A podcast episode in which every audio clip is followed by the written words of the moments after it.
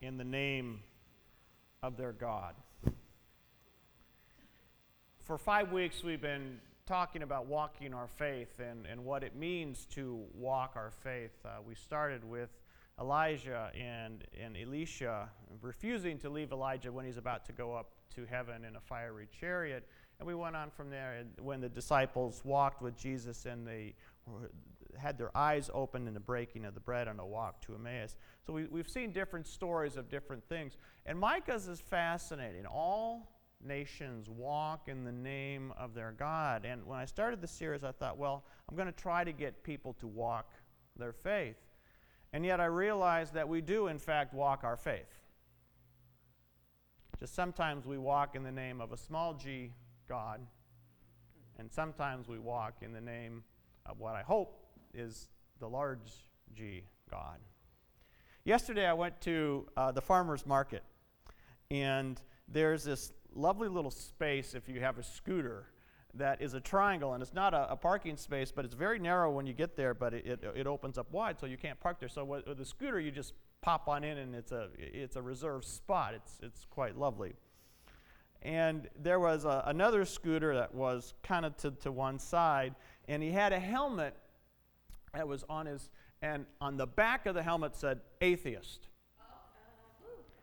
And I thought, well, this is a first. We've got an atheist and a pastor who are sharing a spot. And, and he, he came out, and so he had a Vespa, and I have a Piaggio, which is made by Vespa. They're both Italian. And so he was, you know, somebody asked me about my scooter, and he was asking me, you know, da da da da da. So we're having this lovely, lovely time, and I thought, do I tell him?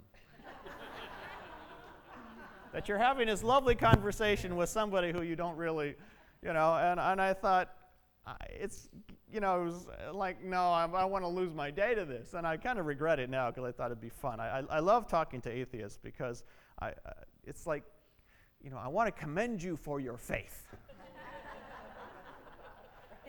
and, and, they always say, no, no, no, you know, I, am an atheist. I don't have any faith. It's like, no, no, y- you do. You know exactly what God is, and that God doesn't exist. Most of the people in my church, eh, they're not quite so sure. I mean, how many of you really know what God is, and how many of you like, like, um, it's it's mysterious, and some, you know, it, really, it's for me, it's God is God will be who God will be, right? God will be who God will be, and sometimes I get it, and sometimes I really don't. But I know in every fiber of my being that that whatever it is is there. But atheists know exactly what it is and it doesn't exist. So I wanted to say to him, you know, thank you for your faith. But I didn't because I thought I'm going to lose my day to this. But formal, formal atheism is quite frankly pretty rare. I mean, somebody who's willing to have a great big sticker on the back of their helmet that says, atheist. It's like having a Mary Kay Cosmetics on your car. You know? It's a statement that, you know, people are going to ask you about and whatnot. And, and I, it's like, but he has this God. I mean, he, this was somebody who goes to the farmer's market. And this is somebody who probably leads a very green life and probably lives the way that we think people ought to live. And yet he's convinced that the God that most Christians worship doesn't really support the stuff that he believes in. And I thought, wow, that's kind of sad. And that's the part that I regret because I would have loved to have that conversation. Said, check us out, we're not that group. But informal or practical atheism, I think, is much more common. And I was at a dinner party the other night, and we're talking about um, how easy it is. Uh, one couple had a rental property, and, and a family member said, Well, you know, um, you've got an applicant, you got three applicants for the property, and one of them's black. And your point would be what? that is in effect, practical atheism. When you believe that believing in your race is more important than anything else, that becomes your God. When nationalism becomes your God, you become a practical atheist. When materialism becomes your greatest concern, you are, in fact, a practical atheist. You follow a God with a small g. Jesus' last temptation was bow down and worship me, and I will give you all the kingdoms of the world. And we think, oh, that was an easy one to resist. But how many of you wouldn't rather have Jesus in charge of Afghanistan and Iraq and Iran and, and a whole bunch of other countries and probably the USA? But, you know, don't you think the world would be in a better place? Right? Wouldn't that be a good thing? Heaven on earth. Heaven on earth, yeah. Such a little thing, bow down to Satan, so what? And then you can make a big difference. And then you get everything wrong. So many people have the right goals and they pursue it in the wrong ways, and everything just goes completely you know where. And it goes there usually pretty fast. All nations, and I would say all people, follow their own God. As for us, we will worship the one true God. And then there's that lovely passage in Deuteronomy, you know, love the Lord your God with all your heart, your soul, your soul, and all your strength and all your mind, and, and fear and fear God. And, and, I, and I was just going to do those two. And I thought, but that's not really helpful because most people don't know how to do that. That's the problem with these larger brushstrokes is we don't know how to do it. So I went back to another passage in Micah. What does the Lord require of you? To love kindness, to love mercy, and to walk humbly with your God. Or another passage, you know, let justice flow down like waters, and righteousness like an ever flowing stream. A commentator that I know said the problem here is we have a problem with the plumbing. you know, it's like our sewer line in out there. There's big old rocks in it, and nothing's flowing very well. And eventually it all backs up. What does it mean to love the Lord your God with all your heart and all your soul and all your mind, and to fear God? And, and some people get really bent out of shape when they hear that, you know, you're supposed to fear God. And do people know what that means? And, and you can even answer if you've got backgrounds in religion, because this is a hard one. Normally they're easy. But who were God-fearers back in the time of Jesus? Mary can answer this if you want to.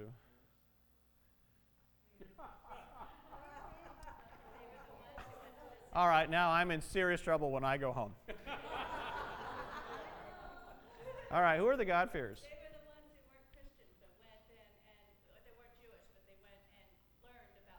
They weren't Jewish, but they worshiped the Lord. They didn't follow all the rules of Torah and, and, and whatnot, but they worshiped God. They were the God, they were people who worshiped God. They also did their other stuff. These were Gentiles. They were us, quite frankly. We're, you know, with, with small exceptions, we're, we're Gentiles here. But the God-fears were the ones that that said, I am going to do what's right, and they worship God. And I think for us, how do we worship God? We worship God by making sure that we don't say, well, you know, that person's black, so we shouldn't have them as a tenant. Or that person's Hispanic, so they're probably, you know, we, we don't want them in our community.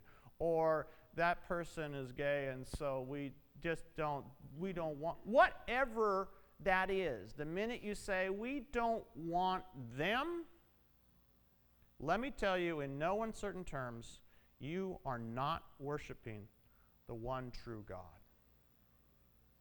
And I can't say that any more plainly. The minute you say those people, whoever those people are, are not like us or are not welcome then you have stopped worshiping the one true God.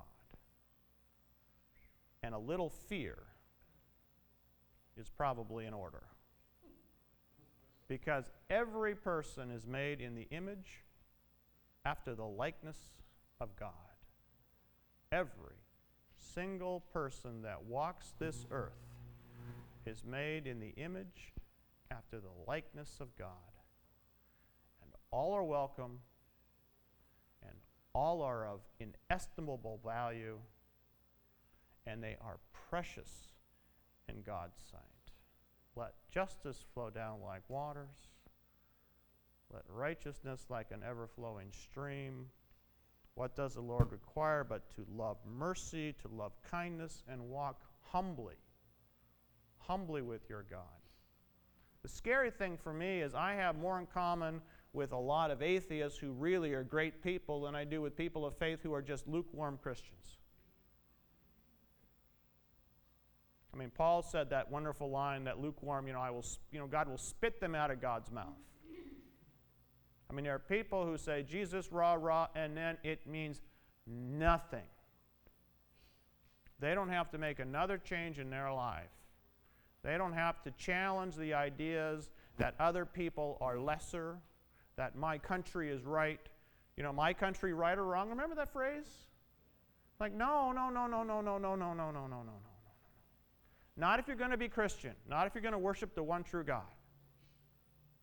You have to say, I love my country, but I'm going to hold its feet to the fire.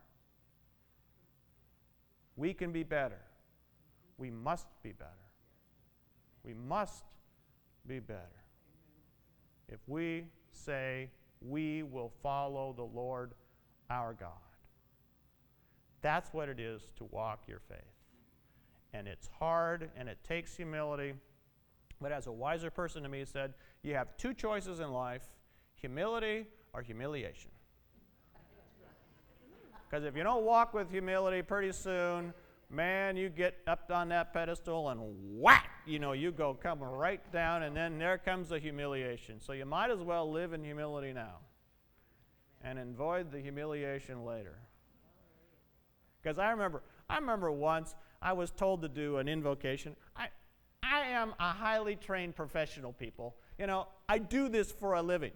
And they said, Well, do you have it written out? It's like, No, I don't have. And, and I was talked about, you know, how I do this all the time. I went up there, and I mean, it was every tongue tied thing I could have said. I sounded like I was three years old and had never prayed in my life. Which probably wouldn't have been such a big deal if I had made such a big deal like this is easy, right? It's like, why did I do that? stupid, stupid, stupid. You know, humility or, humil- you know, or humiliation. All the great religious leaders don't prop themselves up.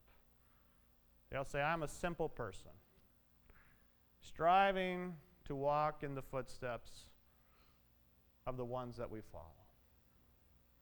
And that's when you know you're with somebody who knows how to walk humbly, who fears God in the right sense. I love when I come running in. Man, I love to see that. Usually they're running the other way. So. But when we do that, we are the people of God, and we walk in the path of the one true God. And that's good news. Amen.